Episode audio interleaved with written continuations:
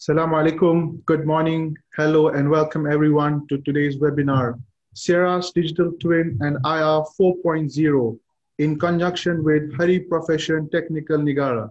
I'm your host, Shari Arwani, alongside my colleague, Dr. Hafiza, and we are live from KICT IIUM. We are glad to have you all tuned in. Dr. Nomazia is unable to join us due to unavoidable circumstances. May Allah subhanahu wa ta'ala ease her situation. Digital twin is a hot new emerging technology space, but I promise you, this is a real thing and modeling is at the heart of it. It kind of seems complex, but that's why we are here today. We have in our midst three experts who are going to help the country steer through the new industrial revolution, IR 4.0. Let me quickly introduce our panelists. Prof. Muhammad Riza Vice Chancellor of University Science, Science Islam Malaysia, Dr. Mazlan, CEO of Favoriot or Favor IoT, and our very own Dr. Rizal Muhammad Noor from KICT. A warm welcome to all three of you. Our panelists come from diverse backgrounds. Prof. Riza is a well-known figure in cybersecurity and quantum computing, Dr. Mazlan has been a strong proponent of industrial IoT in the country, and Dr. Rizal has been extensively focusing on cloud and IoT research. If your friends and family haven't joined in, now would be the time to send that WhatsApp. We are live on Facebook. If you have any questions for our panelists, please shoot it on Facebook and we will be glad to answer. Terima kasih Dr. Syariah untuk pengenalan tadi. Uh, kami sekali lagi sangat mengalu-alukan kehadiran semua peserta dan panelis ke sesi webinar kita pada hari ini. Seperti yang dimaklumkan tadi, sesi webinar ini adalah bersempena dengan Hari Profession Teknikal Negara 2020. Bertemakan masa depan adalah kita. Sambutan tahunan ini adalah anjuran bersama agensi-agensi di bawah KKR tujuan sambutan ini selain daripada mengiktiraf sumbangan profesion teknikal kepada pembangunan negara, ianya juga adalah untuk memberi pendedahan kepada masyarakat tentang bidang teknikal itu sendiri. Dengan itu, tanpa melengahkan masa, uh, kita akan mulakan dengan soalan pertama ditujukan pada yang berbahagia Prof. Eh? Bolehkah Prof berkongsi sedikit latar belakang dan bagaimana uh, minat Prof uh, untuk menceburi dalam bidang sains dan teknologi ini? Terima kasih Dr. Hafiza. Assalamualaikum warahmatullahi wabarakatuh. Selamat pagi semua. Uh, minat terhadap sains dan teknologi ini datang daripada awal lagi di bangku sekolah. Dan satu faktor saya rasa membantu saya mencebur diri dalam bidang ini ialah uh, filem dan kartun-kartun uh, science fiction. Ultraman, ya. Yeah uh, benda macam Star Trek. Jadi benda tu dia memberi saya gambaran bahawa orang sekarang kata thinking out of the box. Memang masa tu kalau tengok memang thinking out of the box nak mencari idea-idea yang uh, tak tak uh, yang tak apa nama ni dapat pada masa itulah.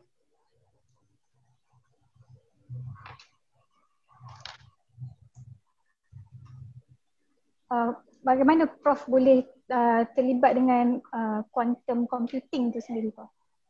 Oh, sebenarnya bila habis uh, masa dulu dipanggil SPM sekarang SP, uh, dulu MCE sekarang SPM.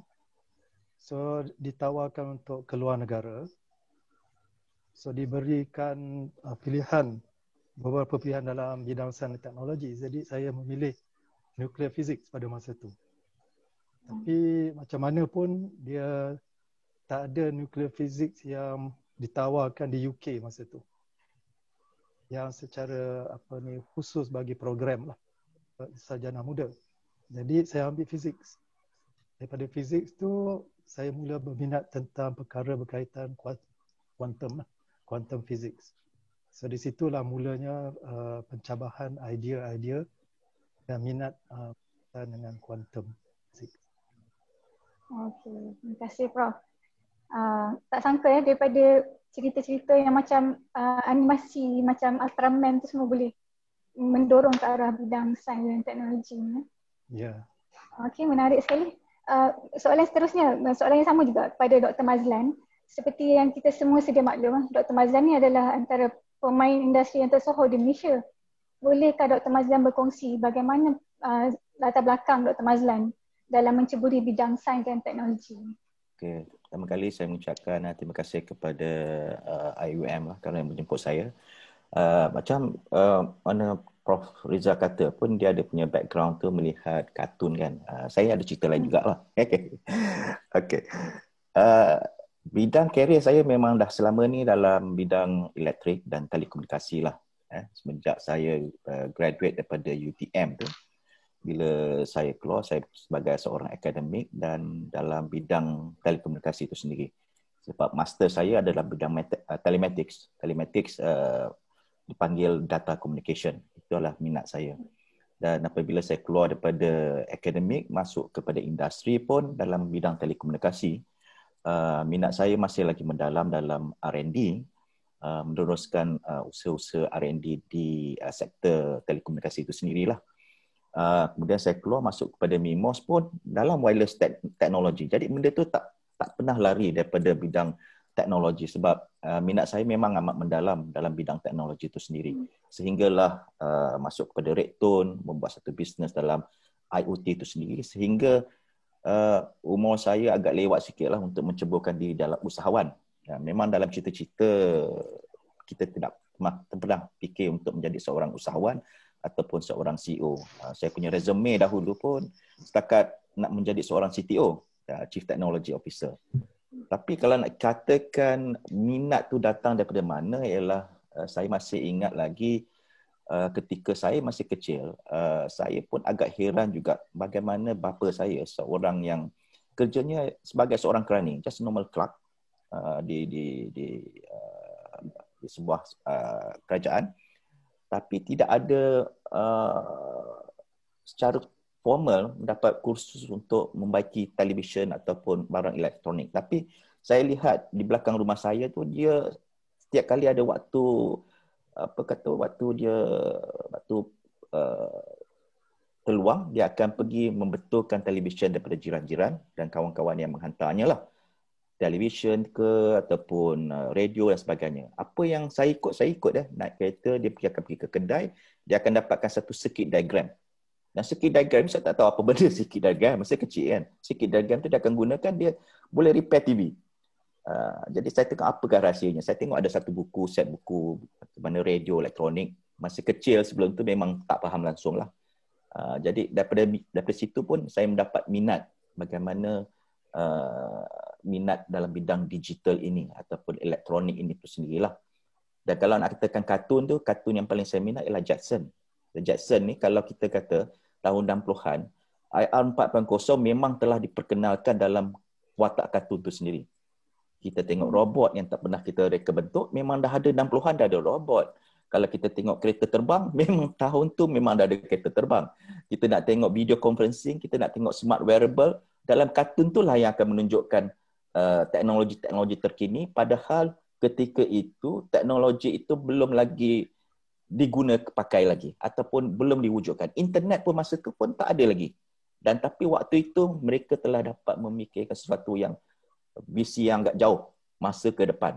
Jadi itu yang minat saya datang. Jadi uh, alhamdulillah saya masih lagi berkecimpung dalam bidang ini walaupun tidak dapat mereka bentuk robot tapi bolehlah membantu serba sedikit dalam IoT itu sendirilah. Uh, itulah minat saya. Thank you Dr. Mazlan. Uh, Favoriot provides services such as Favoriot Platform. It's a development uh, platform for IoT developers. If you're interested, please contact Dr. Mazlan. They have Favor Sense, which is a crowd sensing platform, Rakib, Discover, among others. I think Dr. Mazlan uh, in the discussion will highlight a bit about all of these. Uh, on that note, let us move on to Dr. Rizal and ask about his background and his current ventures. Dr. Rizal.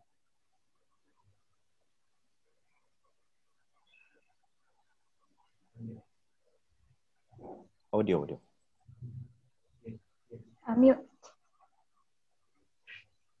Dr. Rizal, you're on mute. Okay, sorry, sorry. Uh, just occurred to me that um, uh, the two giants, Prof. Reza and Dr. Mazlan, uh, are also uh, ex-MIMOS. Uh, and I was also with MIMOS once upon a time.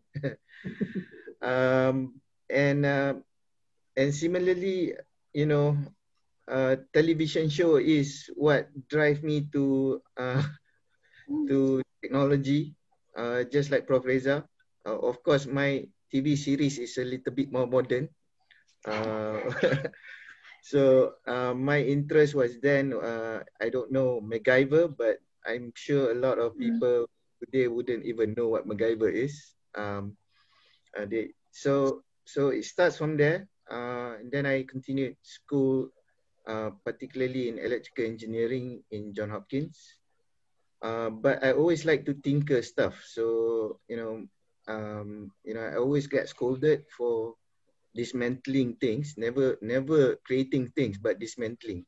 So dismantling the TV, dismantling the radio.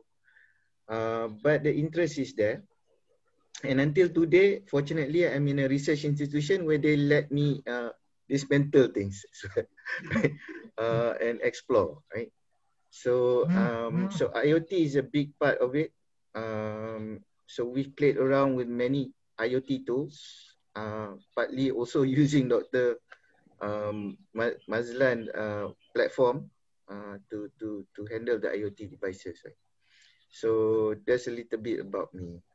Uh, Dr. Rizal, on that dismantling uh, note, uh, how do you think that it has played an important role uh, in where you are? Because oh. a lot of researchers will will have the same mindset. Yeah, so I would say, uh, you know, uh, from from starts from six years old as far as far as I remember, uh, I start dismantling a lot of things, and um, uh, from there on, we discovered um, the motor in a you know your radio control car, and how the motor moves, um, and you know you start to be creative, trying to to make your own radio control cars. Of course, we didn't have the theory. I didn't have the theory enough, um, so you know there's no circuits and everything. But I think it's important for um, anybody to just dismantle, you know, let your kids dismantle stuff. Uh, I think it's the first form of learning. Right, right. Uh, just one more question before we proceed to Dr. Rizal. Uh, as you said, all three of you are from uh, MIMOS. So how has MIMOS played into this journey of where you all stand? Perhaps Dr. Rizal, a little bit about yourself on that. So, sorry, me? Uh, yes, yes. How has MIMOS shaped uh, your journey? Okay, so in in Mimos, we you know there's a there's there's a lot of research culture where they started off there. Um, again, we are encouraged to explore. So my work there was mo mostly on software and open source systems. So I did have fun uh, exploring on that side uh, of, of technology. Um, I, I would say there's some parts of freedom that you get in, in being a researcher there. Thank you very much, Dr. Rizal. Uh, digital twin is basically reinventing the industrial landscape with increased efficiency and least downstream defects. Wow, that's a lot of productivity, real-time sensing, analytics, and uh, improvement. I'd like to ask uh, Prof. Riza. Prof. Riza, uh, welcome again. And my pleasure to ask you, what is your opinion about digital twins? Okay, thank you, Dr. Sharia. Uh, we start off by comparing uh, biological twins. So to make it easier to understand, biological twins, um, if we have, uh, let's say, two of these or three triplets and so on. But of course, in our case, it will be twins. Uh, you must have, in this case, a real physical object and its equivalent digital, you know, mirror. So that's why we call it digital twins.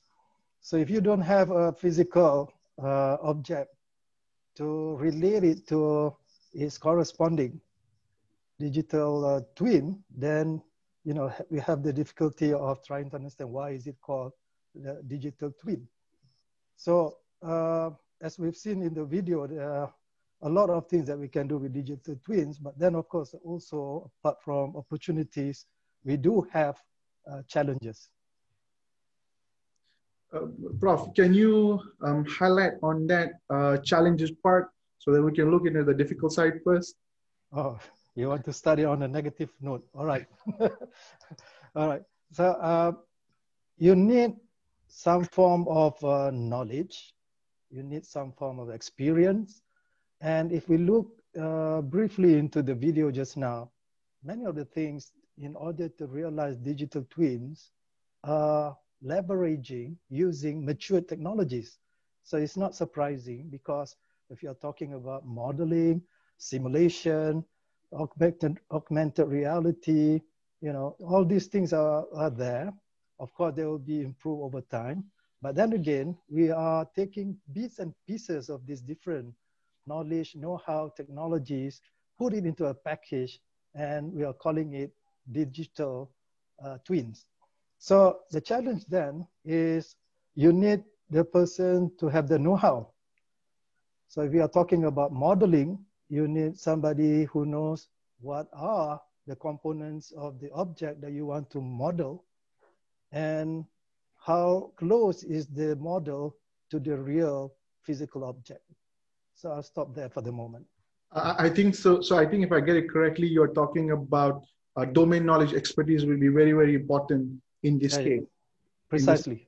This, exactly. So, so I think we will come back to, to that point later on in the panel discussion where we'll be talking about how far is Malaysia in terms of achieving this digital twin. Thank you, Prof, for your explanation. Welcome.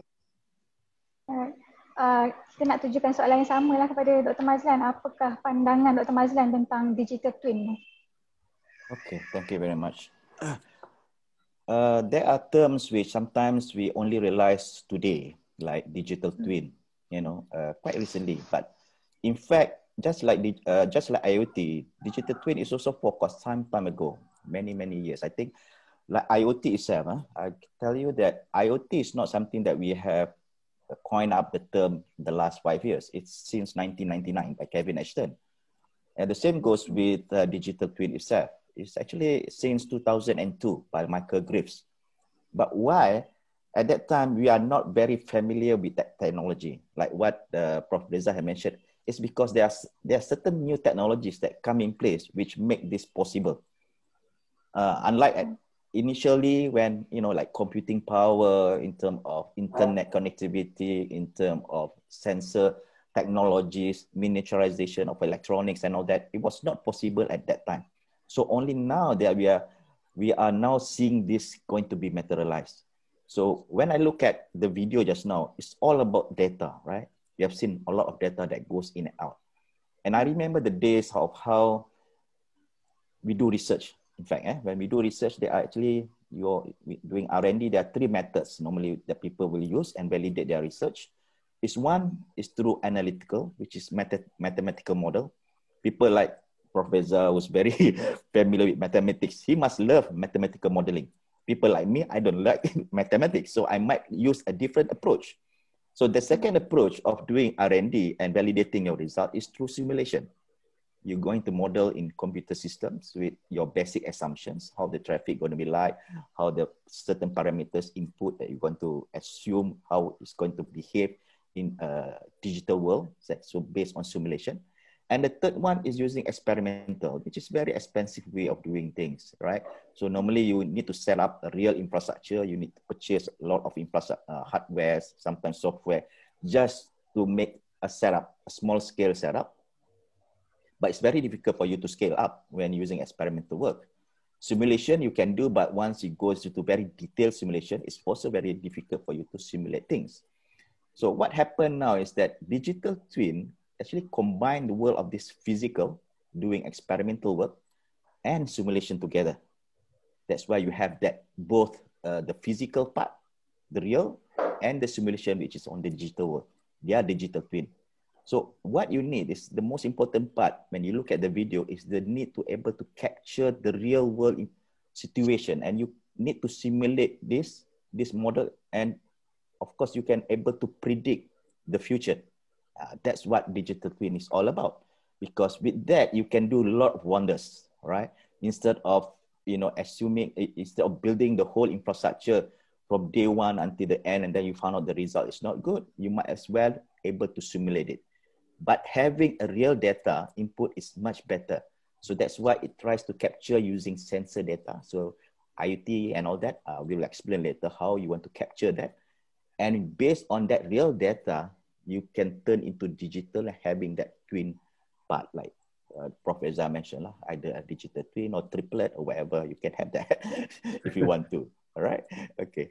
I think it's it's best of both the worlds. You have the experimental side and the simulative side, and on top of that, there is prediction. And a lot of technologies, as Dr. Mazlan said, are readily available, which would not have been, uh, let's say, you know, a decade ago. So so the landscape is changing uh, very fast, right? Um, on that note, uh, let us ask Dr. Rizal, uh, in context of what Prof. Rizal and Dr. Mazlan has discussed, uh, where does Dr. Rizal see uh, the research and development or the digital twins uh, research and development? Okay, thank you, uh, Dr. Sharwani. Right.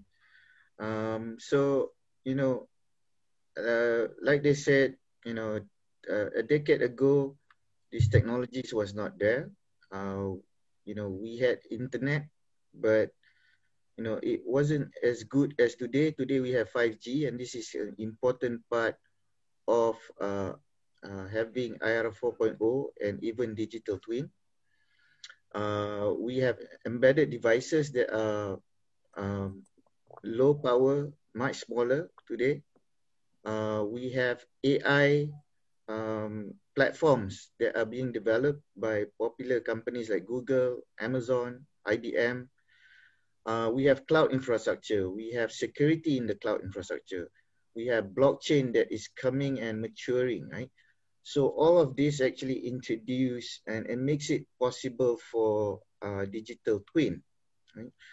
Um, now, having all of this, you know, uh, it's it's interesting because before you know, all of this was just a, a idea, right?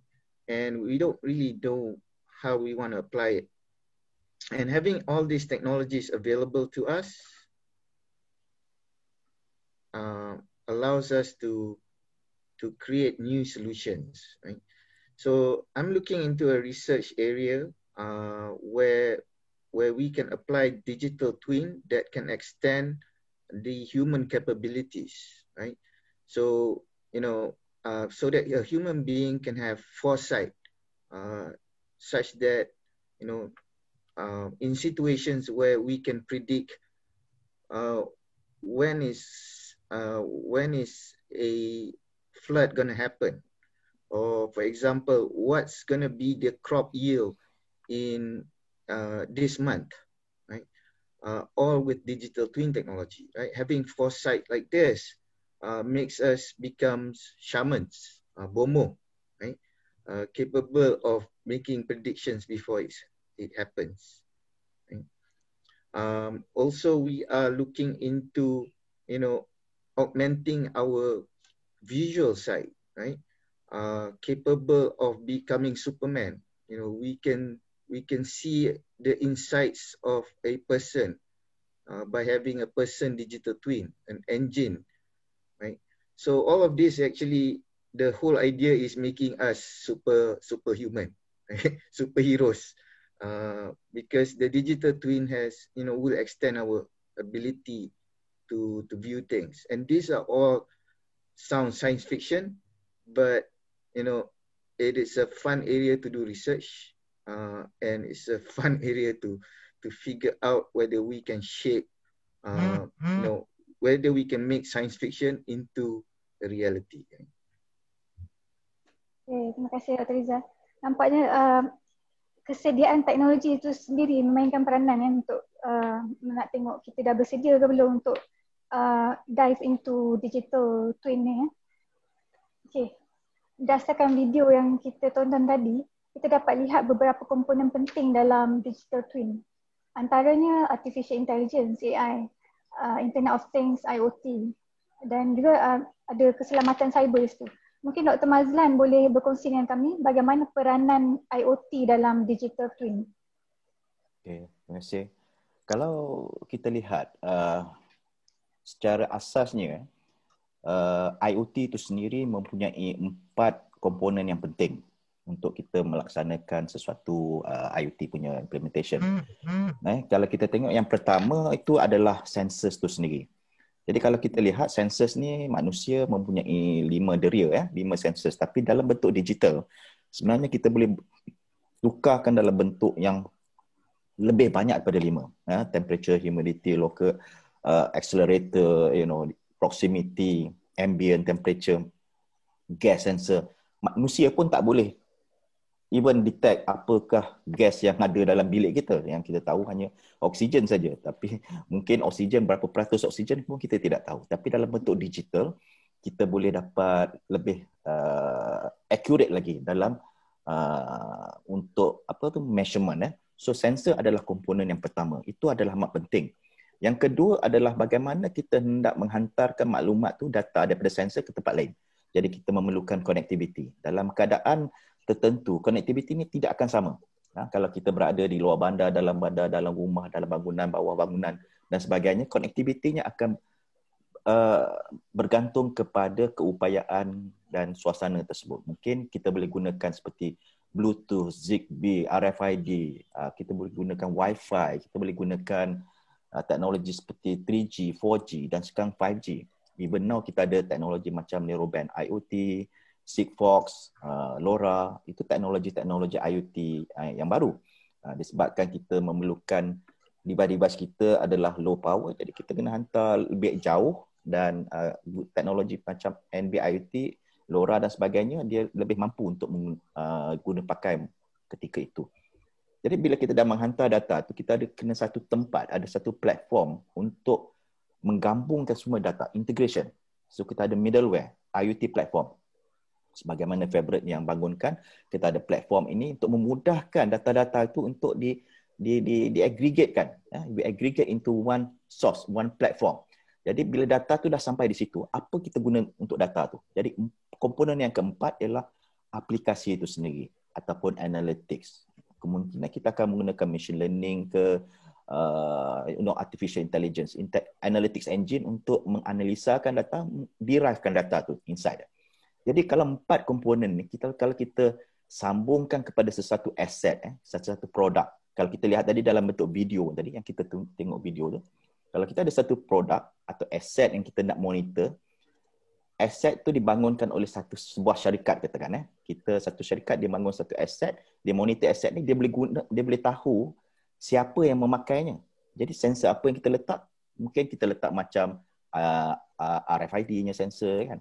Ataupun apa dia guna? What? Who? Mana kita nak tanya what? What? What features yang dia pakai? Di mana yang dia selalu pegang? Di mana yang dia guna pakai? Dan kita nak tahu juga kedudukan aset tu. Where exactly the asset is going to be? Ha, dia akan dipakai diguna pakai di mana? Ha, yang keempat kita nak tahu when. Bila dia pakai? Adakah waktu siang waktu malam dan waktu sekian sekian? Kita nak tahu juga. Dan kita nak tahu how macam mana uh, aset ni uh, kata orang tu how dia dia being used in the normal environment. Jadi dalam penggunaan aset ni kita akan tahu aset ni digunakan untuk apa? Untuk mengoptimalkan proses dia ke untuk uh, menggunakan uh, mengurangkan tenaga manusia untuk digunakannya.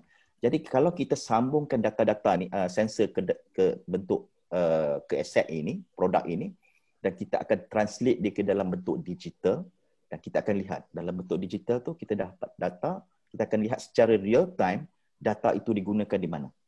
Sebagai contoh kalau aset tu kenderaan kita tahu kenderaan tu pergerakannya di mana kelajuannya di mana ha, dan dia uh, waktu bila yang dia dipakai yang paling peak hours dan sebagainya. Jadi kita tahu tentang penggunaan aset tu. Rather dan kita duduk dan lihat aset tu dengan mata kasar kita sendiri kita hanya menarik data tu ke satu tempat dan kita boleh guna pakai data tu untuk derive the insights of the the information. Jadi dengan empat komponen ini itu itu yang menyebabkan IoT dalam digital twin itu begitu kata orang tu uh, pentinglah komponennya sebab tanpa IoT ni data tidak akan dapat di di di, di aggregatekan dan di, dianalisakan. Uh, itulah yang dikatakan uh, uh, ke kegunaan IoT dalam digital twin itu sendirilah. Thank you, Dr. Uh, you have a question, Dr. Rizal. Please go ahead. No, no, it's all right. Okay, uh, thank you, Dr. Mazlan, for that insightful uh, explanation on uh, DT, IoT, uh, AI. We'll come back to you. Um, in, in terms of Dr. Mazlan, who has been a proponent of industrial IoT, uh, IIoT, any business that deals with the production or um, transportation of physical goods, uh, this IIoT can be really game changing in terms of operational efficiencies. And uh, you can actually revamp your business models completely. And, and you'll be surprised to know that the applications are diverse. They range all the way from production uh, to supply chain, uh, building management, uh, even healthcare, uh, to retail, among others. Dr. Rizal, uh, we'll head to you. Could you tell us about the expanding domain of artificial intelligence and cloud computing uh, in view of the digital twins specifically and uh, generally in view of the current industrial revolution? All right. So uh, we're talking about two areas here that has been uh, significantly matured uh, the last couple of years. Uh, so if we're, if we're looking into the cloud architecture uh, or the cloud services, uh, you know, it has been around. We have a, a model uh, to, to provide pool of services, you know, mm-hmm. in, the, in the forms of network, server, storage, applications, the services that are available, uh, available, right? Um, but today things are getting cheaper, right? For for in in the beginning we have uh you know on premises those things are expensive. So you know if you were to try to build anything would cost you a lot of money. And then we had virtualization where we have infrastructure as a service. And then today we have something even better. We call it uh, container as a service right? Uh, and then we're moving further into uh, things like what we call uh, platform as a service, right? So now uh, Amazon, for example, have taken a step further uh, where we have function as a service, right? So um, this is a bit more complex than just, you know, we call it a serverless architecture where, you know, if you want some application to run or to provide some kind of function, you no longer require a server, right? Uh, you don't need any infrastructure in that sense, right? Or uh, so all you need to know is some programming language and deploy it on a serverless architecture, right? Now, those are those new things basically allows people to implement something really cheap, right? Uh, so you don't need anything significant uh, spending. So you just use uh, pay as what you use, right? Now, uh, in the AI area, uh, AI platforms, today we have a lot of things going on. You know, uh, particularly the algorithms have improved by, by far. So, you know, we are able to do a lot of, mach- you know, machine learning um, computation uh, that that works very efficient, right? Now they have pushed this into uh, providing APIs.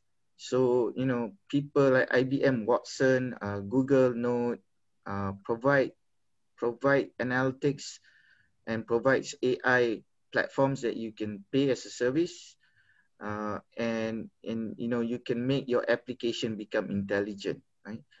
So, you know, previously when we think about building these kind of things, it sounds almost daunting, uh, very difficult, right?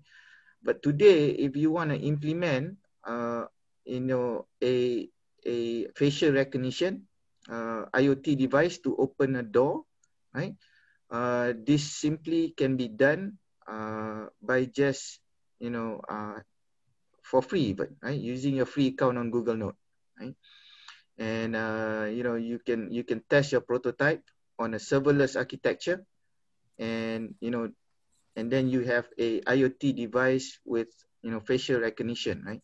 Smart enough to recognize who's coming in and uh, to to to your to open the door, right? So all of this readiness in the in the industry, right? Uh, you know, with the cloud computing, with the AI architecture platforms that they provide, you know, brings down the barrier of entry. Uh, whether we're talking about research or we're talking about application development or we're talking about, you know, coming out with uh, product in that ecosystem. So you know, we have we have uh, switches that are smart today, right? Uh, that works in the IoT environment that can study the network environment uh, by just you know by by just um, using the AI platforms provided by uh, AI providers. Uh, you, you make it sound very easy, uh, Dr. Rizal. So I, I would like to ask you when, when you say uh, you use the words as a service platform, as a service, or serverless architecture, or the services that are now online uh, from different uh, corporates like Microsoft and so on. Would you expand like one or two more examples of how things have become easy, which would have been difficult in the past? Yeah. Um, so so for example, right? uh, when we talk about AI as a platform on the cloud, right? Uh, in order to do computation, uh, you require a computer that has a very high-end processing power uh, with several GPU cards, right, to do fast computation, right? Uh, this machine usually costs a few thousand, right? And the barrier for entry, if you know, if you're just a you know someone who likes to tinker or if you're a developer you know this would be out of your scope right? Uh, as for financial wise right? But today you know uh, these services are available for you to play around with uh, that hardly cost you anything. So you can start developing your smart solutions right and we will uh, continue our discussion with our next panelist prof Reza Dr. Hafiza has a question to ask. Uh, terima kasih uh, Dr. Syariah. Uh, saya ingin bertanyakan dalam konteks yang samalah kepada Prof. Tadi kita nampak ada komponen uh, artificial intelligence, cloud, IoT. Uh, bagaimana pula peranan uh, keselamatan cyber dalam digital twin? Okey. Kalau kita lihat seperti Dr. Mazlan sebut tadi, yang menjadi uh, dia punya core di sini iaitu trust kepada kejayaan digital twin ni itu adalah data dia. Ha, data. So kalau kita lihat data tu uh, pertamanya seperti awal tadi saya sebutkan kita perlu adakan satu model untuk menjadi digital twin kepada objek yang kita cuba jadikan sebagai seiras itu. Kemudian bila kita dah adakan this digital twin ataupun model perlu adakan data yang boleh dihantar daripada objek fizikal tu kepada model yang kita bina. So data ni bila dia datang dia hendaklah sesuatu yang uh, berterusan. Tidaklah semestinya setiap saat tapi dia kena berterusan supaya kita boleh masuk ke dalam model itu dan update tu komponen ketiganya nak updating. Model kita tu static, dia tak boleh menjadi sesuatu.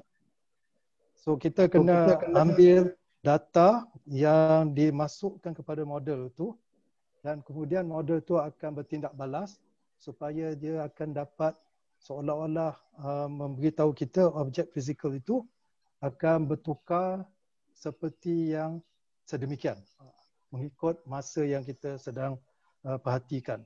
Jadi uh, saya nak bagi penekanan di sini bahawa lazimnya digital twin ni digunakan untuk dipanggil uh, high value ataupun hmm. high end application dan juga untuk safety critical application. Maksudnya, kalau kita ambil autonomous vehicle, kereta yang tanpa pemandu. Autonomous vehicle ni, kalau kita bayangkan, kalau kita duduk dalam uh, taksi yang autonomous vehicle ni berjalan, dan kita uh, sangat percaya kepada uh, kenderaan ini. So, data yang kita suapkan ataupun has been fed into the model ensure the the autonomous vehicle itu sebenarnya is the real object physical sedangkan sistem yang memberi tahu atau berkomunikasi dengan dashboard dalam uh, autonomous vehicle tu ialah digital twin dia. So data sedang berinteraksi dengan apa yang berlaku di sekitaran kenderaan dan apakah kenderaan itu nak lakukan. kalau data itu dimanipulasi oleh seorang hacker, sudah tentu dia akan membahayakan uh, mereka yang duduk dalam kereta itulah. So ini satu benda yang saya rasa mudah nak diberitahu bahawa data, the data must be trusted, the model must be, must be trusted as well as updating of the model must be trusted. So kalau kita tak ada perkataan trust tu, which is the core of uh, information security ataupun cyber security, then uh, digital twin is not really helpful. So sebenarnya cyber security is very much at the heart of digital twin. Kita tak ada uh, mengambil kira keselamatan maklumat dalam digital twin ni ke perkataan yang kita sebut tadi trust tu tak dapat diwujudkan dan dalam aplikasi-aplikasi yang sangat penting seperti autonomous vehicle tadi itu ia boleh membahayakan dan beragut nyawa. Okay, terima kasih Prof. Jadi uh, uh, security requirement kita balik pada security requirement saya kita perlu ada confidentiality, integrity dan paling penting sekali availability of the data lah kan Prof. Betul, betul. Okay. So, uh, yeah it looks like uh, cybersecurity is the bloodline, uh, you know, from the heart of uh, digital twin. Prof, uh, it is not possible to implement such an architecture unless you can promise uh, the security with, with, of the entire architecture. Prof, from experience. Yes, yeah, it's true indeed that, as I said, the digital twin is most useful, especially in high-end or high-value applications, mm. as well as safety-critical applications. And in these circumstances, we cannot afford to compromise the cybersecurity of the applications, and hence we have to put all our efforts to ensure the, uh, as uh, Dr. Fiza mentioned just now, data in use, data at rest, data, uh, you know, uh, in uh, in motion. Yeah. So which means we need to look to, to look into the confidentiality, integrity, availability of data. Okay, uh, now now that we have discussed uh, the the technical background, uh, what DT is, and the other aspects, I think a challenging question, especially in terms of uh, the pandemic that we are facing, and the IR 4.0 is was also in motion in the country. So, what do you think? What are your thoughts about the technical career pattern uh, in the era of uh, current industrial revolution, given that we are still trying to survive the pandemic? Uh, yeah, I was recently looking into uh, JobStreet, not because I want to look for new jobs, but I'm trying to help my daughter to find a job. And when I type in, for example, physics, uh, immediately things coming out from the search, data uh, scientists, data analysts, you know, the, the trend now, what is trending is people are talking about somebody who can, you know, crunch the data, make sense of the data. So it's a matter of time when Malaysia will be looking towards the next phase, which is data, you know, data twin uh, twin, you know, kind of uh, experts. So uh, these are the things that we have to look into uh, right in the near future. So if we are looking into uh, COVID-19 issues, one of the things that um, digital twin may be useful is uh, to look into the how this uh, virus is able to evolve and mutate, and then we may have a model to uh, you know to to follow through. What are the things that are giving it the the the, the food, for example, the, the environment that is very conducive for this uh, virus to spread, and in the end, we'll be able also to you know complement that new knowledge with vaccines, uh, you know, new new knowledge on how to to handle this kind of pandemic. So, so on that note, when you mentioned about the JobStreet and uh, being uh, a vice chancellor at at a university, uh, considering the students and your daughter in particular, uh, a lot of people are, are jumping into the area of uh, big data, big data analytics. There's a lot of jobs coming in. do you think that we need to jump in at such a pace. Uh, I mean, because eventually the market is going to get saturated, right? And then uh, this the job market is again, uh, you know, people are going to struggle again. So, what are your advices uh, on that on that end? My advice to all of us, including my daughter, of course, is to be multidisciplined. That means you don't need to be, you know, focusing on just one specialization uh, and uh, ignoring others so a, a simple definition of creativity is to make the connection between two things that may have not been connected before. So from from history, we've seen quite clearly scholars, whether they are Muslims or non-Muslims, they have been very much multidisciplined. So you know, if you have uh, some exposure to uh, social sciences and you also have some exposure to uh, the STEM or SNT, Science and Technology background. Nowadays, I think some of you uh, adik-adik di luar di sana mungkin Google umpamanya citizen science. Citizen science adalah satu bidang. It is a, a, a discipline where you do not need to be an expert in science, but you are sharing your expertise and your know-how with others from various disciplines to promote SNT. Uh, I will ask one more question before we head out uh, asking Dr. Mazlan. Uh, uh Prof. Riza, uh, being a multidisciplinary yourself in an age which was, uh, I would say, comparatively more difficult than we have a lot of ease today. you know, in your own time, how did you manage to, you know, bring together all those disciplines and try to carve a niche for yourself? Yeah, thank you for that very important question. Uh, I started off by referring to science fiction, uh, movies, you know, dramas. Uh, yeah, you carry on with this kind of hobby. You'll be able to, you know, complement whatever you get from reading books and also uh, interacting with uh, different people. So from there, you'll be able to find out um, what are the things that are, you know, the pain points in society today and what are the solutions to alleviate these pain points. So uh, on one hand, we started off just now with uh, uh, an overview of about digital twin at 30,000 feet. But uh, on the other hand, we need to bring that 30,000 feet down to around three feet nearer to the ground. So that is where it means most to, you know, people are asking to, to be able to withdraw their money from EPF, KWSP.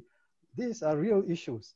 And we are here to solve problem, not to just give ideas and no follow-ups. Terima kasih Prof. Uh, pandangan yang menarik sekali. Ya. Imajinasi tu penting ya Prof. Uh, yes. Imajinasi kita relatekan dengan uh, real world problem lah kan? Correct. Hmm, terima kasih Prof. Okey, uh, Dr. Mazlan sebagai uh, pemain dalam industri lah, mungkin doktor boleh uh, terangkan sedikit uh, bagaimana corak kejayaan teknikal dalam era IR 4.0 ni. Hmm, okey. Agak kompleks. Dia lebih kurang macam inilah. Apa yang kita lihat, uh, kita kena menyediakan tenaga kerja kita dengan skill-skill yang berbeza uh, bergantung kepada uh, industri atau bidang mana yang mereka nak ceburi. Sebab sekarang ni pun kita tengok the the technology have been converged. Uh, the technology convergence. So it's no longer like you are specialized in one certain uh, apa kata orang tu uh, technology but you want to neglect others. Uh, even like myself, I've been working on various technologies, tries to understand because this technology uh, depend on each other. Eh? Uh, for a start, eh, if, if we want to do in Malaysia, for example, in, in the new technologies, uh, emergence of new technologies and the adoption of new technologies, there are few people, uh, there are there are a lot of talents that we require to support uh, to ensure that this technology or this uh, new way of thinking going to be very successful in any countries. Because there are four things that we need to do and we need these four kind of people. One we understand that if you launch something we need to do some trial first kan normally when we do trial the trial needs to do because we need to understand the technology maturity so understanding the technology maturity will enable you to see whether the the the technology is safe enough, matured enough uh, to be deployed in the real commercial world. Eh? Secondly, when you want to do trial, you also want to understand the market adoption. Market adoption means that technologies like driverless car, you know, driverless taxi. Who wants to take a taxi where, where there is no driver at all? Uh, do you think women would take it? So we need to understand the market adoption, the user experience. Uh, do you need? Can you? Are you willing to take a flying taxi so that's why you need this kind of trial to understand how the market will adopt. Eh? Thirdly, because the complexity of these new things that we are disrupting a business. So we must find and think about the new business models. Are we going to charge the normal way of charging? Hey, you buy my system, that's it. Uh, I just tend to forget about that. Or you want to subscribe to my services. Or nowadays, they call it outcome-based business model. Meaning to say, if you reach to an outcome, you will pay for that service. If you don't meet the outcome, you don't pay for the service. I want to arrive in KL within 30 minutes. I will take the flying taxi because it guaranteed you in within 30 minutes you will arrive there. Otherwise, you don't pay me that amount. Okay. And the fourth part is that you need to understand the policy and regulatory needs to be changed. So policy and regulatory plays a very big important role because if you work in that area, if you too much, if you are trying to start, uh, you know, you can, if you control the policy and regulatory, it can be stifle the innovation. But you also want to ensure that the citizens are safe in using the, the technology. Yeah? The business are safe, the, the people are safe. But don't tighten it so much that you don't know whether you can deploy this and use the technology. For example, like Gojek, for example, Gojek in Indonesia, people can go for ride, ride hailing, right? Uh, motorcycle ride sharing. Malaysia at one time they go not being approved because they don't know the regulatory cannot say that you can carry another passenger behind you. So it's regulatory have to change. So in a driverless car, do you think that driverless car has been that is a regulation stating that this, this car doesn't have any driver or no steering? The term of a car have a steering and four, you know, four wheels, for example. So the new definition have to change. So what I'm saying is that the people, the new talents that we want, have to understand these four, uh, four cases, four, four scenarios. If you want to work in the regulatory body, you also got to understand that this new talent that you want to, you know, uh, encourage innovation, but protect the citizens. And when you build your technology, you have to ensure that it's really mature technology and make it safe for people. If you are in the business part, you got to understand technology will not sell unless people are going to use it. So these are the new talents have to have that kind of thinking. All right. So other than that, that's for more the external part. The internal part is more about the change management, the way that people think about this digitalization. Will is it is it going to change? How is it going to change? Are you going to face a new generation, which you know, a, a older generation, which is not adapt to new technology you, you, against the, the Gen X and the Gen Y, uh, Gen Y and the Gen Z is very tech savvy. You want to see that the processes that you have been used before, maybe one very long process with digital is going to be reduced. No more red tapes. You don't have power anymore for people who want to sign that your, your, your signatory. So you might lose some power. And then the culture may have changed. You know, the culture of inside an organization. Maybe it's flat, uh, uh, structure because easier for you to communicate. You need to understand that uh, you cannot no longer work in silos. You need to break down all the, the, the barriers. So you break down, you must have champion in certain projects. So, and of course, you need to build new talents. Technology comes and go, at, you know, like like cycle. You know, technology life cycle. They go at one time. It's very peak. After that, it goes down. A new technology comes in. So you need to quickly uh, give the, the the the staff new new new knowledge for them to build quickly in order for them to adapt with this new technology. Otherwise, if three to seven years, if the organization is not going to change, it's going to become obsolete. Your product is going to be obsolete. Your organization also cannot compete. So in this case, what, what we are saying is that uh, the new talents of uh, the IR 4.0 must be very agile also and understand the trends, what's coming. Because it's no longer like you know, like 100 years, a technology come and go. No, it can be like five years, 10 years. The technology life cycle just exists today. So even the universities, they need to change again and again. Very, you know, by the time you you you refresh your content, new technology comes in, and you have to introduce new technology. So you're trying to keep up with all this pace, all right? So uh, we have to do that. So not only the technology going to be uh, fast changing, the way the process of approving, you know, uh, new contents inside the university also needs to change too. So to quickly change, to adapt to the, the industry needs.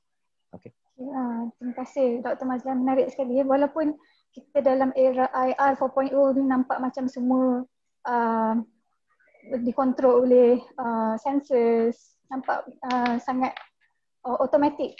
Tapi ada peranan insan tu di situ Okay, uh, jadi untuk teruskan kita ada sediakan satu lagi klip video tentang uh, digital twin. Uh, jadi kita sama-sama tonton. For example, the digital twin of an electric motor not only showcases form, but also analyzes functions, from the rotation of the shaft to thermal conductivity to data from sensors and beyond. What's more, the digital twin continuously evolves thanks to the flow of data, user experience feedback, and new input and it's greatly impacting development, production, and operation. In development, a product's behavior can be simulated and tested long before a physical prototype has been built.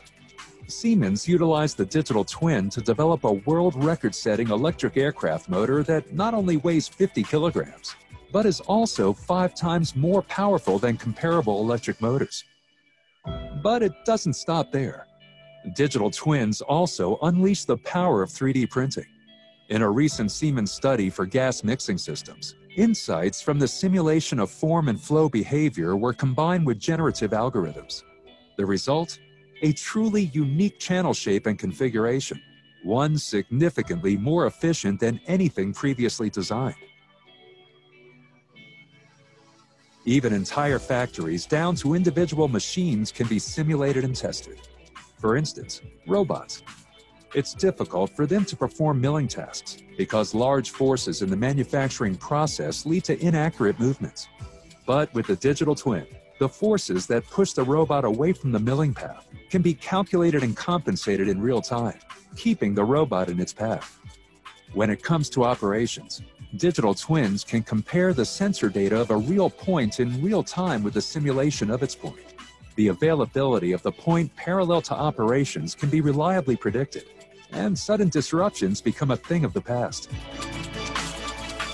But this is just the beginning, and Siemens is already driving the future. Merging digital twins with artificial intelligence allows computers to independently design advanced products. Siemens is realizing this potential right now with Californian startup Hackrod, which aims to build customized sports cars. For development, production, and operation, the digital twin breaks with traditional paradigms and opens up extraordinary possibilities. That's why digital twins are the innovation backbone of the future.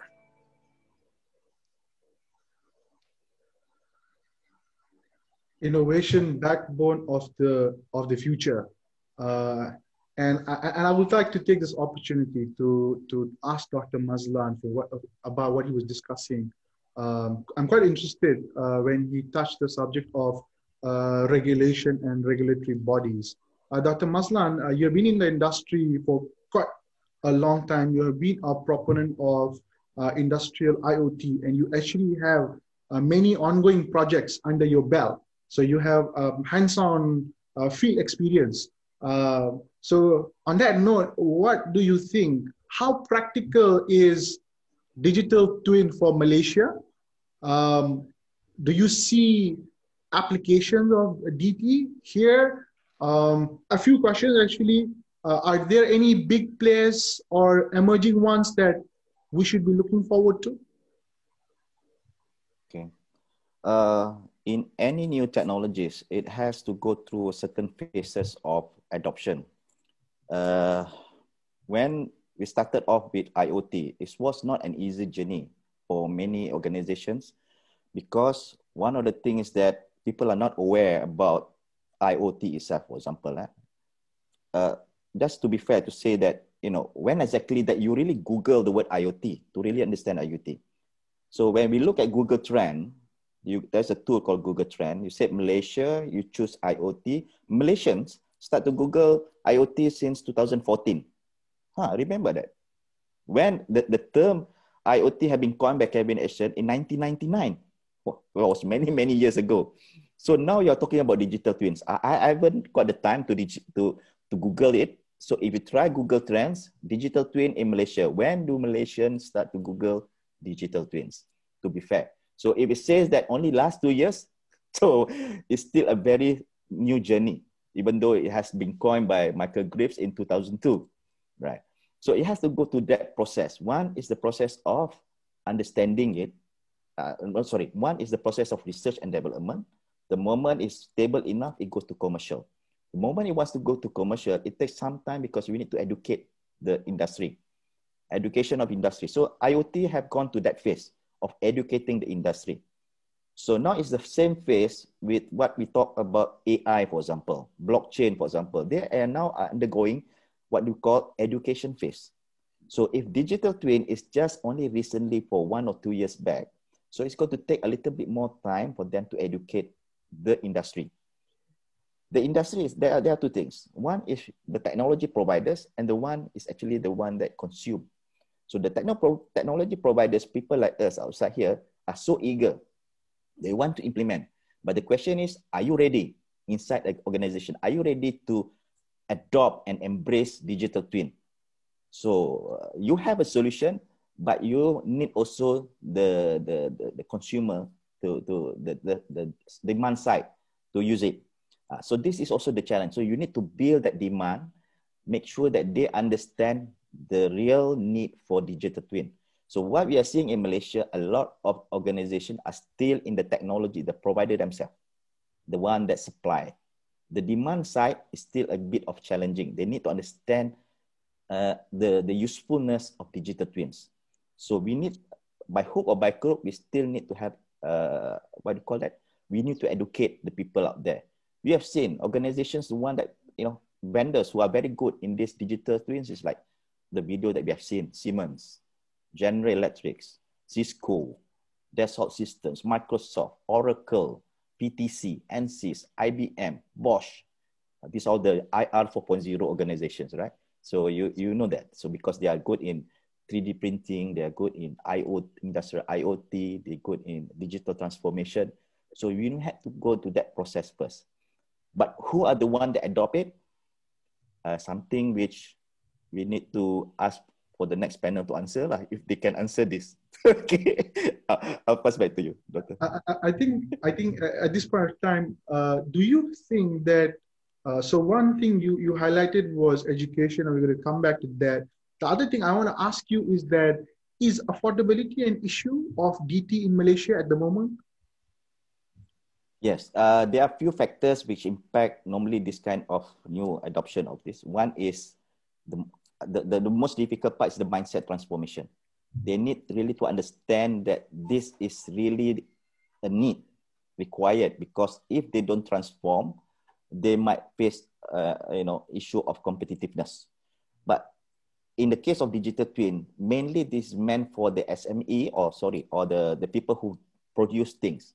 They want to produce products which they can predict how the product's going to be look like You know, so these are the users themselves, uh, not using the traditional way of uh, building it and two years and then after that they just launch it and then they, they have a problem they come back to the, the lab and rebuild it. So it's going to take a longer time. That is the era of ir 3.0 2.0 sort of thing. This is era ir 4.0 so they need to use the technology themselves. Uh, so i think i think that that's how i think we we, we are seeing the, the challenge that we are facing now. Okay.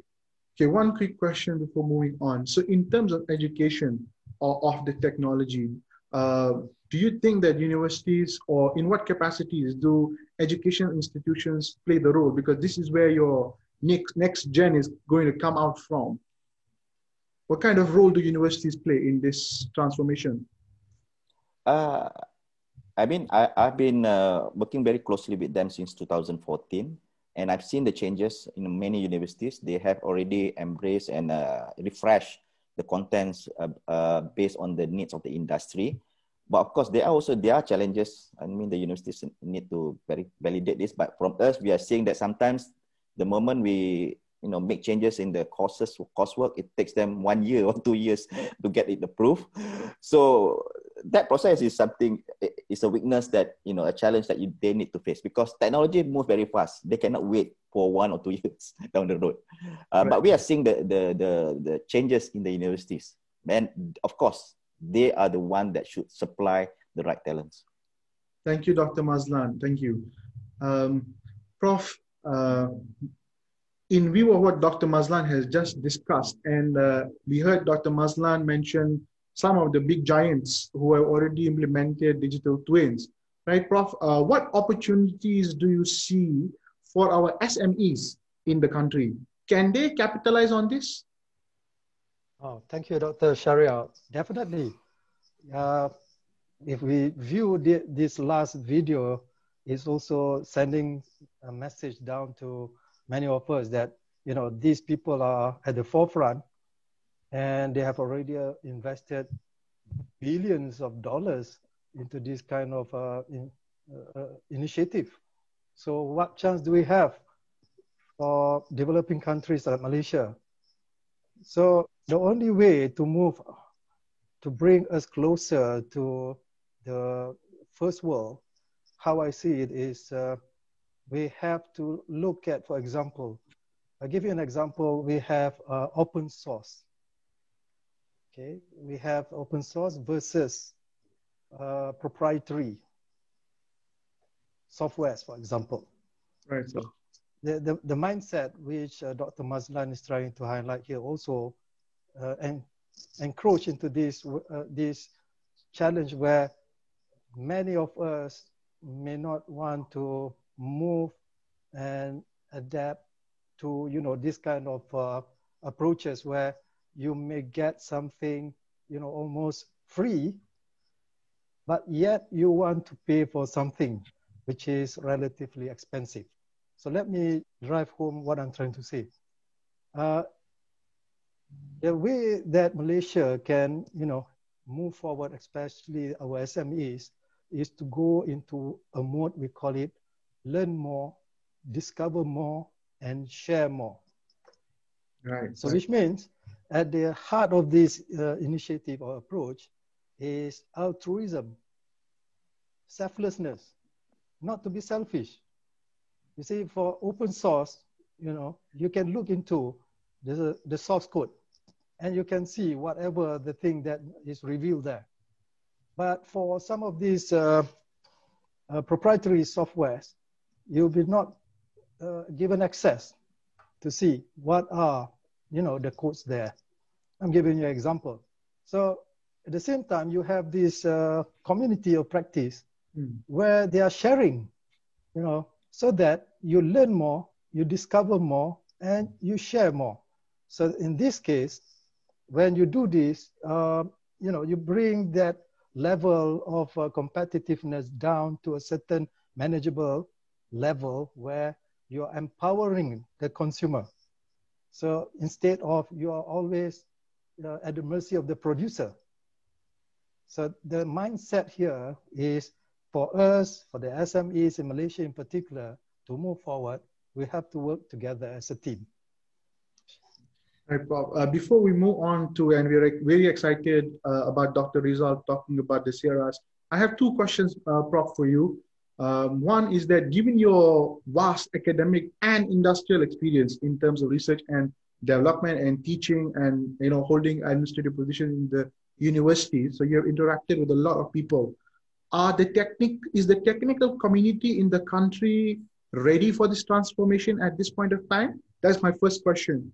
And the second one is that Dr. Mazlan highlighted uh, that it's a painstaking process for the universities to update their their you know so-called curriculum. You know, so so what is your advice on that? Okay, thank you, Dr. Sharia. The first one is we have to accept that the pandemic, COVID-19, is a disruption. Okay, we have to agree on this because we have now used the term the new norm okay and then whatever is now normal is not normal okay and at the same time which is very interesting to me here is uh, we put it we mold this into what we call as a cause and effect framework. So you have a disruption in the form of c19 so that is the cause and then we have the effect based on the cause which is the pandemic. So in terms of uh, practicality, we have, uh, we have now adapted to teaching and learning online. So that you say, in fact, some form of uh, way of we are trying to handle the, the cost. So the effect comes in the various forms now. We have introduced things like working from home, teaching and learning online, and many other initiatives. Okay, wearing the face mask, SOPs, something that uh, Malaysia, uh, ironically, is much better than America, United States. So uh, with that in mind, how fast we have reacted to the cost, which is the pandemic, is, I would say, uh, remarkable. You see, we, we, we, we, I started off saying at the beginning that if we take the example of digital twin, it is a combination of mature technologies. That's why not many of our institutions, uh, higher education, even in schools, have really that difficulty to adopt teaching and learning online. Of course, the challenges are still there, but we can easily now accept that as the new norm. See, so the first question I'm saying, trying to say is yes, we are we have demonstrated as a society, as a nation, that we can adapt to the cost and we have taken drastic steps to, to address so that we have the effect. And on the second mode, you see, uh, when we talk about uh, how fast universities are adapting to this new norm, the new normal and so on, uh, it has already been in practice many, many years that the collaboration between the industries and the universities, the academia uh, have been ongoing. See, the, the only problem, I guess, is uh, they have yet to find a middle ground on how to reconcile somehow, but now it has uh, reached to a certain level where we cannot wait any longer. And we need to find this uh, middle ground where both sides will be able to, you know, reconcile and come up to, to some kind of agreement to address things that Dr. Mazlan said that technologies are also uh, moving, evolving, disruptive. So things are now, you know, changing very quickly. So um, as far as infrastructure and the processes in the university academia is there, but uh, we need to work closer with all the stakeholders to address, you know, things like this uh, pandemic C19. Thank you. Terima kasih Prof. Uh, maknanya kalau kita uh, bers, uh, kita mampu untuk mengendalikan digital twin teknologi ini selagi mana kita bersedia untuk menerima perubahan ya. Uh, ya betul. Terima kasih. Okey, uh, kita ke soalan seterusnya. Uh, Dr. Rizal. Okay, dalam tajuk webinar kita pada hari ini, tajuknya Seiras Digital Twin dan IR 4.0 ada perkataan seiras di situ. Mungkin Dr. Riza boleh jelaskan apakah yang dimaksudkan dengan seiras? Ha, kalau dibenarkan saya share slide boleh? Uh, can I share my slides? Of course. Can, can, yes, sure. Uh, hold on, yeah.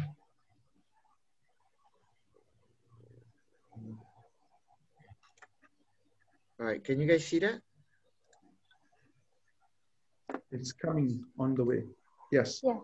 Yes. Okay. So, you know, uh, SEIRAS stands for Secure Industrial IoT Replica with AI Systems, right? Uh, we call it SEIRAS because it just sounds very, uh, very cute like that, right? So, uh, you know, uh, because twins are cute and, you know, digital twin is very technical. SEIRAS meaning, uh, you know, identical twins sounds fitting for this project. And our goal, basically, if you look into the ecosystem, the whole world has a physical layer and we want to build a digital layer. And a lot of these things are maturing. And, you know, we, you know, so SEIRA's goals is basically to help uh, SMEs trying to uh, participate in uh, digital twin. Now, in, in the past, you see, uh, let me jump a bit, sorry. In the past, we see big companies are dealing with this, right? Uh, most of this are big businesses. You know, we're talking about Microsoft, Azure, Bentley, you know, these are all big companies, Siemens, right? But what about our SMEs? You know, this, you know, our nation is, Malaysia is basically built by SMEs uh, and they make about 97% of uh, the country's manufacturing sector, right? It'll be very difficult for them to enter digital twin technology without proper guidance, without proper help, without proper uh, test beds, right? And what what what we want to be as uh, SEIRAS here is that you know to provide the expertise, uh, whether you're in agriculture, whether you're in healthcare, city, construction, manufacturing, right? Uh, so, you know, IIUM would, would be the one-stop center where we share our ideas, just like Prof. Reza is talking about, you know, uh, try to do experimentation as test beds. You know, we gain, uh, you know, local industries who like uh, Dr. Mazlan, who works with IoT, so that we integrate all of these solutions and make it affordable for SMEs in Malaysia, right? Uh, this is the only way for us to, uh, you know, if not overtake, maybe, you know, run almost in parallel with uh, other other big companies, right? So, you know, we have a lot of local developers who are coming out with their own IoTs. And there's a lot of dimensions here that needs to be uh, um, address. We're talking about you know modeling and simulations. We have talked to several partners in these areas, uh, local developers in AI, uh, product and optimizations, and you know some of the enhancement for human machine uh, behaviors and stuff.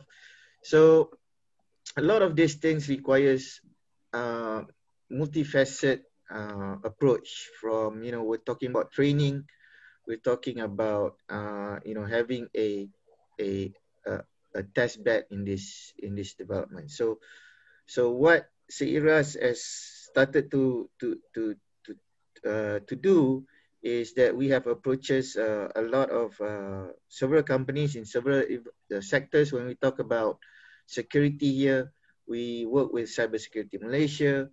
Uh, we hope to work with IoT companies that provides IoT infrastructure. Uh, we've talked to certain manufacturer of devices like Johar Corporations. Uh, we talked to AI companies like um, Human Logica, right? So these are companies that uh, you know local made, right? Uh, they have you know they are working in coming out with a superb solutions and like Prof. Reza said, if we share our expertise, our ideas, we can come up with a solution that is affordable for SMEs. And the whole idea is to make it work for Malaysia because we are built out of SMEs, right? Uh, a lot of our businesses are, uh, from the SME sector, right? And uh, SEIRAS would be the place where you know um, people would come and share ideas to get training, to train their staff, uh, to get you know uh, experiment done or you know validation on their product, right, and consultancy. So you know I welcome the public uh, to to come with us, you know, figure out on what you know uh, future uh, dimensions in in uh, digital twin that we can work together. Um, everyone is welcome to KICT, uh, our cybersecurity center, um, with the new project uh, SEIRAS, uh, as Dr. Rizal explained, on the thought of uh, local made and that the SMEs are the major driving forces in the country. Um, I would like to ask uh, all of you um, perhaps a final question as we head towards the end of this webinar, um, which is that um, what is your advice, you know, briefly um, to our youth? Because it's the youth that will be taking over. You know, how do they prepare for the emerging uh, landscape? Prof. Okay. Um, the thirst, the thirst for knowledge, dahagakan ilmu. Okay, for Muslims, uh, if we look into the historian, the famous historian, Franz uh, Rosenthal, he was looking into the, the history of the success of Islam. So, according to him, ilmu, ilm in Arabic knowledge is not just knowledge. According to this famous historian, ilm or ilmu in our bahasa Malaysia is Islam, according to him. So it's not just about uh, theory, it's about practice, it's about education. So the thirst of uh, ilm or dahagakan ilmu ini, if we can instill this in the mind of the youth of the Muslim world in particular, it will help them to face the challenges and also find the opportunities to, to bring about significant changes. Thank you. Uh, Dr. Mazlan, what, are your, what is your advice to the youth? Um, I think similar to what Prof. Reza mentioned, it's about knowledge too. Uh, I believe that that continuous learning should be embedded with uh, to you know, oneself. Uh, as mentioned earlier, also that the, the technology is very fast and keep on changing. So the, the, the youth needs to be aware about the technology trend. Uh, take a look at what's coming in the three to five years down the road. Uh, ensure that they they are well prepared and they can be one of the earliest uh, innovators in that part. And of course, whatever technology that you want to build, ensure that it will benefit the society too. All right, thanks. Dr. Rizal, please uh, add what you think being, being teaching the youth. What, what's your advice? No, uh, to me, you know, uh, the technology that's, uh, you know, what we teach in school is mostly theory and um, the industry is moving really fast. Uh, but you know, a, a, lot of people actually uh, thinks that you know industries are not not sharing information. Uh, but you know, if you go into um, if you get into technologies that are um, that's popular now, you see that you know there's a forums, there are they are talking about it. There are very helpful people in there, you know, and you know all of this. You know, we're talking. Technology is like you know cloud computing today uh, relies on many things. Uh, you know, one of it is Kubernetes, um, and it's being implemented for IoT edge computing and, a lot of other things. And I encourage you know people in technology, whether you're you know whether you're technical or you're whether you're less technical in computer science to learn about cloud infrastructure ai uh, implementation because you need to know the big picture right Um, so even if you don't know a lot, you have to be an expert in one area, but you still need to know the other areas so that you know the big picture and you can provide better value uh, uh, to sell yourself, right? When you join uh, the working force, right? And you can you can see further in providing solutions and be part of a company in achieving um, solutions that are you know looking ahead, right? So it, I know it's uh, difficult. A lot of people want to stay in their own area, but it's not the case anymore, right? So you have to know uh, a lot of things uh, at the same time, um, you know, be an expert in your in a certain area yourself.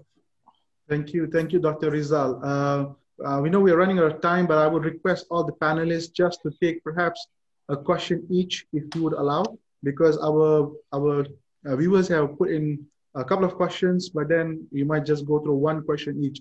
Is that okay? Yes, fine. Okay, okay. Um, so so Prof, this question is uh, uh, is for you. Um, uh, Ammar asks, does a degree in IT or CS guarantee a job uh, now that the market demands digitization in their business? Okay, uh, my answer is it depends on the definition of job.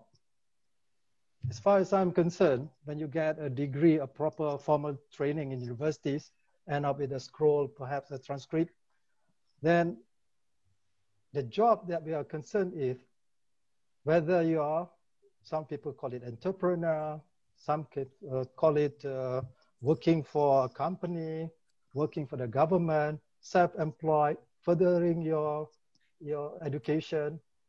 Uh, as far as I'm concerned, it depends on how you define the job. The way we have been trained formally means we are able to think critically, make decisions, and analyze. So to me, whatever you do, if you take it seriously, be doing arts, social sciences, physics, you are being coached, you are being taught and you, by the end of the day of the three or four year program, you are an established human being with a sense of purpose that you know what you have to do. So to me, yes, it guarantees you a job. So it depends on the definition of job. Okay, Prof, thank you. So, so it's more about um, the, the process itself rather than uh, just having a particular degree if I understand yeah. correctly, Prof, right? True. Okay, thank you, Prof. Um, uh, Dr. Rizal, um, our Muhammad Badhoun is asking, how would operating system be an important part of digital twin implementation? Okay, so, you know, when we, uh, you know, all of this infrastructure um, relies on some kind of an operating system, right? And because of how things are implemented on the cloud, you know, there are so many different approaches to this, right? So some people requires a serverless implementation, some requires a uh, uh, infrastructure, some areas requires just storage, right? Now, you know, as a as as you work on learning about operating systems and how the softwares that run on it works you know you also have to understand at each layer the type of services that um, uh, um, you know the particular software operating system needs to provide. So knowing this then you would you know there's a lot of areas that you need to learn in that sense right? So you know, whether you're talking about serverless architecture, then how would you implement there? If you're talking about infrastructure only for networks, how would you implement it there? And, you know, this would obviously uh, requires different requirement of operating systems needs. And also, you know, it's a whole area on its own. Uh, if you have a chance, you know, get certifications on one area, it will be good for you. Um, then you can uh, uh, target in uh, one of these area in cloud computing. So the, the role of operating systems looks like quite major in the implementation of uh, digital twins. It, uh, it, yeah. Sure, sure, Dr. Zal, go ahead. Yeah, I mean, it, it would, uh, you cannot run away from it, right? Because software needs to run on OS. Uh, right. It's just that, you know, how uh, you would, uh, you know, depending on which layer you are, then you have to uh, know the difference on how it, it is being used. Thank you, Dr. Rizal. Uh, one last question for Dr. Mazlan. Uh, it's a few questions that I'm trying to combine together because uh, they, they're aiming at the same thing. Uh, I think what they want to know is that uh, how do you see Malaysia in 10 years from now in regards to digital twin? Is that a combination of question or a very Yes, it, it's a couple of questions. I tried to just lump sum them into one. Uh, okay, uh, I think again, uh, how do we? I don't have a crystal ball to see where Malaysia going to be in the next 10 years. But this is what I hope. Eh? I would like to see what Malaysia going to be. We have been uh, I think we have discussed it even with myself and Prof. Reza. Uh, he might be a slightly different idea. But what I'm saying is that we have been in, in a consumer space. We are the consumers, consumer product, consumer nation. Yeah, what, what I mean is that a lot of products that we use today is from other countries, from other people. It's not the one that we really design. Only a few percent, small percentage that we design and we use it what I was hoping 10 years down the road, if we are, you know, talking about IR 4.0, new technologies and all that, we want the talents to build our own technology and products, local products.